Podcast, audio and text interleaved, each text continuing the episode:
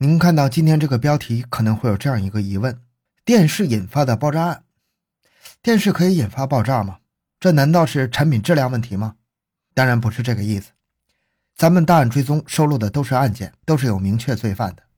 这起案子发生在上世纪80年代，那个时候家里有电视的人非常少，电视的主人本来是好心，把大家召集在一起，在小院里放电视给大家看，但没想到会发生爆炸，死伤是非常惨重的。而破获这起案子的是我国首席的刑侦专家巫国庆。欢迎收听由小东播讲的由电视引发的爆炸案。回到现场，寻找真相。小东讲故事系列专辑由喜马拉雅独家播出。河北省赞皇县南清河乡有个贫困的小村子，全村40几户人家只有一台电视，那是县委宣传部副部长于梦卷的家。好心的于梦卷将电视买到家之后，对妻子说：咱村子就这么一台电视，就让乡亲们都到咱家看吧。咱是老百姓的宣传部长，电视又是向老百姓宣传的，对到咱家看电视的人一定要热情招待。于梦卷和妻子说完就去县里上班了。通情达理的妻子一切按照丈夫的意思办，于是宣传部副部长于梦卷的家就变成了这个贫困村子的免费小电影院了。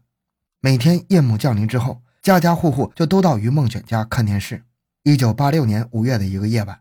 电视上正播放着黄日华、翁美玲主演的电视剧《射雕英雄传》。两间房子的炕上地下挤着男女老少60余人，女主人又是烧水又是倒茶，笑脸相待，热情地招待着每个人。8点20，突然一声巨响，顿时房屋倒塌，31人被炸死，18人被炸伤。由于爆炸发生时正在看电视，活下来的村民都认为这是电视爆炸，一下子将仇恨就迁怒于电视厂商，要联名上告环宇牌的电视机厂。有的一边哭一边骂厂商，说这纯是坑人的电视厂，生产的电视都变成炸弹了。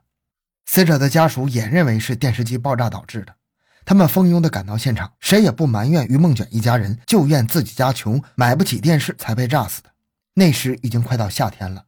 家家户户把尸体从废墟里扒走，放到自家的院子里，蒙上张席子就嚎啕大哭，全村的哭声此起彼伏。这一扒尸不要紧，爆炸现场被破坏得非常严重，这也使后面的现场勘查和物证搜寻都变得十分艰难。这一爆炸案惊动了公安部，立即派出八虎之一的巫国庆及助手何挺去赞皇。两人站在爆炸现场认真勘查，详细的研究了爆炸遗留物，一致认为这不可能是电视机爆炸的。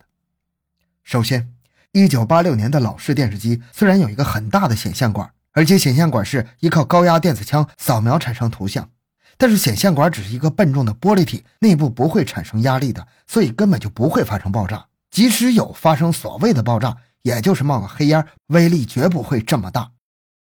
更加重要的是，即使这台电视机在制造过程中出现了非常大的问题，那也不能将三间水泥砖石结构的坚固的北京平房炸成一片废墟啊。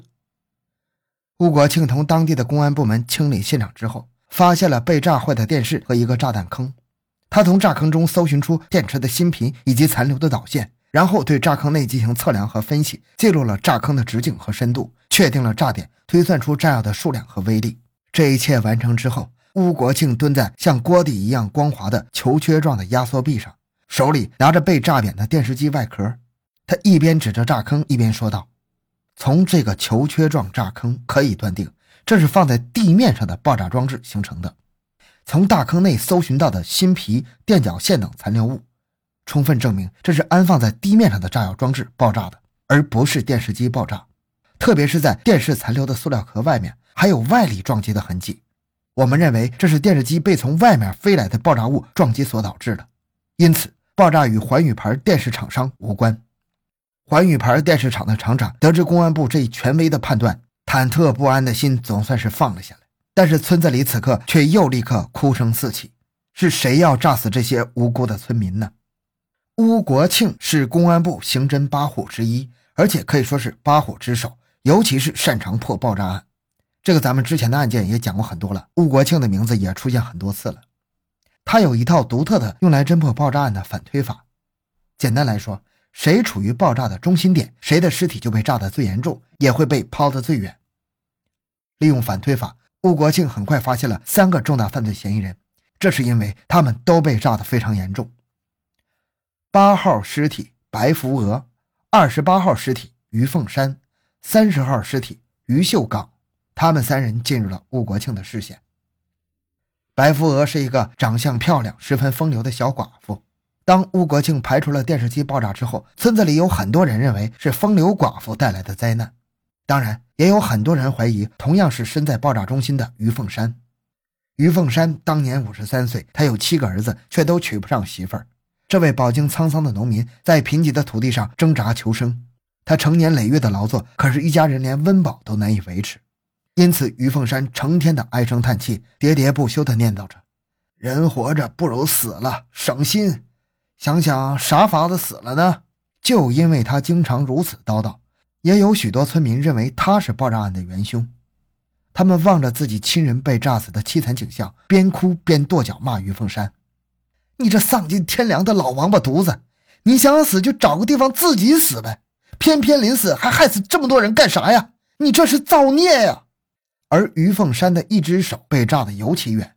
很多民警都认为他是凶手，因为很可能是他的手在引爆炸药后被炸飞的，否则不足以解释为何被炸得那么远。第3个重点嫌疑人叫于秀港，是个21岁年轻小伙子。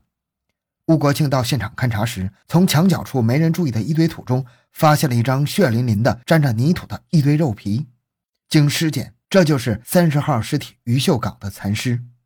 他的下身几乎都被炸碎了，仿佛凶手是专门针对他引爆炸药似的。上身的面部也全都没有了，只剩下头皮和脖子连在一起，非常的恐怖。于秀港生前婚事出现了很多问题，他说好的媳妇儿跟着别人跑了，所以他一天冷着脸在村子里逛，很多人认为他也有嫌疑。吴国庆在现场发现了作案分子引爆的导线和电池芯片，还有一个被炸碎了上百块的铁罐碎片，这是一个杀伤力很强的爆炸装置的小金属外壳，几十块拼凑在一起就是一个铁罐，这是犯罪分子盛装炸药的容器。犯罪分子用金属罐制造爆炸装置的外壳，它既是容器又是杀伤力很强的武器，这证明犯罪分子是用一个铁罐将炸药运到现场的。谁当晚拿着铁罐来的呢？吴国庆派何挺迅速查清此事，很快何挺的调查有了结果。此时爆炸案已经发生了3天，专案组的压力不可谓不大。第3天下午，吴国庆将所有和案件有关的人员召集到爆炸案现场，像柯南一样向所有人讲述了他的推理。首先，他将3具被炸得最严重的尸体，也就是8号尸体白福娥、28号尸体于凤山、30号尸体于秀港，重新恢复到初始位置。然后，他指着8号尸体白福娥说：“他主要是左脚后跟和臀部。”推断他死前背对着炸点偏左，坐姿位于炸点前方，不在炸点正中心，因此他不是爆炸案的制造者，可以排除。28号尸体于凤山，他位于爆炸中心之后，坐姿面部朝向炸点，左手举起来抽烟时被炸，这种情况下他无法用双手触发引爆，因此他也不是凶手，是被害者。因此这次大案的真正凶手是30号尸体于凤港。爆炸时他位于爆炸中心，坐姿低头，他的头、面部及胸部以下都被炸没了。何挺通过询问伤者得知，于凤港当晚是带着一个铁桶来看电视的，而且就坐在自己的铁桶上。吴国庆推测他当时低头用双手引爆炸药，所以脸部被炸得非常严重。当推理结束之后，当地公安部门对于秀港的家进行了搜查，发现了在其家的墙壁上有个洞，里面是存放炸药的地方，又在其屋内搜出了导线，还在一本信纸上发现了一封绝命书的痕迹。绝命书不见了，但是写绝命书的时候，在其下面的第1页上却留下了不易被人注意的隐形的笔记，上面隐约记载下了绝命书的内容。经过调查，炸药是于秀港的姐夫为他提供的，而作案原因就是因为自己的婚姻问题。他在未婚妻离开自己之后，看所有人都觉得不顺眼，尤其是当晚大家都兴高采烈地集中在于梦卷家看电视时，更是非常的嫉妒。你们都能够得到幸福，为什么我不能？就这样，他开始了自己的疯狂计划，既毁灭了自己，也毁灭了整个村子。好，这期案件就讲到这里。小东的个人微信号 6576266， 感谢您的收听，咱们下期再见。